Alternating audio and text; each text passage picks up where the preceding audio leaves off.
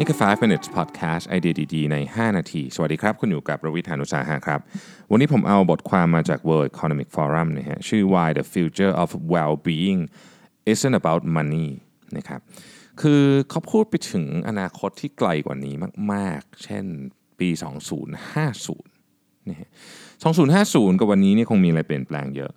เขาก็เลยมีการทำโมเดลขึ้นมานะครับ โดยอาจารย์ที่แมคเกลนะครับ เขาเขาเขาและทีมเนี่ยนะฮะอาจารย์ชื่อคริสโตเฟอร์เบริงตันนะอาจารย์ท่านนี้กับทีมงานบอกว่า จากการทำโมเดลนะครับและสำรวจความสุขของคนเนี่ย non non material factor นะครับ เช่น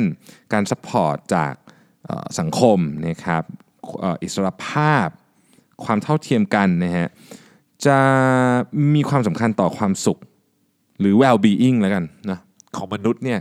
มากกว่าเงินนะครับมากกว่าเงิน อันนี้เนี่ยเขา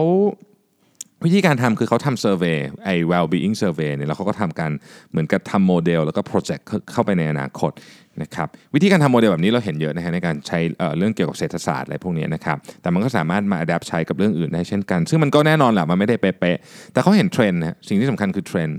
คนให้ความสำคัญกับเรื่องของของเรื่องอย่างนี้มากขึ้นนะฮะเรื่องของอย่างเช่น ความยาวยืนยาวของอายุและสุขภาพนะครับเรื่องของการที่คอร์รัปชันต้องน้อยลงนะฮะเรื่องของ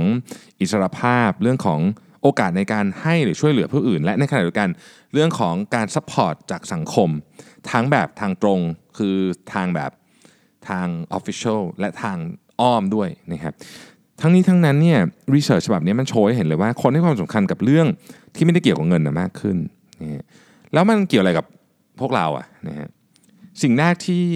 ที่น่าสนใจก็คือ GDP ซึ่งเป็น เป็นตัววัดความเจริญของประเทศมาตลอดหลายสิบปีเนี่ยนะครับ อาจจะใช้ไม่ได้ละหรืออย่างน้อยที่สุดก็อาจจะใช้เดี่ยวๆไม่ได้แล้วนะครับ แล้วก็ที่สำคัญก็คือว่ารัฐบาลในอนาคตเนี่ยคงจะต้องมาเริ่มคิดจริง ๆ ว่า การจะทำให้คนในประเทศมี well-being ที่ดีอะมันหมายถึงอะไรกันแน่ มันหมายถึงการเพิ่ม GDP อย่างเดียวหรือเปล่า เพราะบางทีเราถ้าเราถ้าเราโฟกัสผิดจุดใช่ไหมของมันก็ออกมาผิดอยู่ดีนะครับ เพราะในความเป็นจริงแล้วเนี่ยเราเห็นว่าคนให้ความสำคัญกับทั้งเรื่องของเอ่อเนี่ยโอกาสการให้เรื่องคอร์รัปชันเรื่องสุขภาพ และความยืนยาวของอายุนะครับ เรื่องอิสรภาพเนี่ยเพราะฉะนั้นเนี่ยในอนาคตเราจะเริ่มเห็น การเปลี่ยนแปลงของเทรนด์ของสังคมนะครับแกลลอบเขาก็บอกว่าหนึ่งในสิ่งที่คนรู้สึกว่าทำให้เขามีความสุขมากที่สุด คือโอกาสที่จะได้ทำในสิ่งที่ตัวเองชอบนะโอกาสที่จะได้ในได้ทำในสิ่งที่ตัวเองชอบ เป็นอาจจะเรียกว่าเป็น factor ใหญ่ที่สุดเลยก็ได้ใหญ่กว่าเงินอีกนะครับนี่คือสิ่งที่เขาสำรวจมาได้นะฮะเขามีการทำ survey หนึ่งเป็น global survey นะจากคะแนน0ถึง10เนี่ย คนตอบว่าตัวเองเนี่ยมี well being อยู่ที่ 5.24 นี่คือในปี 2016 นะครับ 5.24 คือประมาณกลางๆ ก็คือไม่ได้แย่ไม่ได้ดีนะครับ แต่ว่าถ้าเกิดจะให้มันดีขึ้นนะครับเขาบอกว่าสิ่งที่จะทำให้เขามีความสุขมากขึ้นเนี่ยเนี่ยเงินไม่ได้เป็นประเด็นหลักๆ เป็นเรื่องอื่นนี่ พอเรา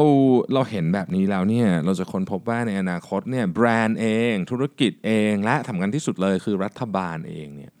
อาจจะต้องเริ่มมองนะตัววัดชี้วัดอย่างอื่น ว่าเราจะทำให้สังคมมีคุณภาพมากขึ้นเนี่ยเราอาจจะได้ไม่ไม่ได้โฟกัสไปที่เรื่อง GDP หรือเรื่องเงินอย่างเดียว แต่เราต้องมาโฟกัสที่มิติอื่นของสังคม ซึ่งมันมีเยอะมากนะครับเยอะมาก มิติเรื่องการไม่เอารัดเอาเปรียบกันมิติเรื่องการลดคอร์รัปชัน มิติเรื่องการให้โอกาสคนที่มีให้โอกาสคนมีอิสระในการเลือกชีวิตของตัวเองมากขึ้น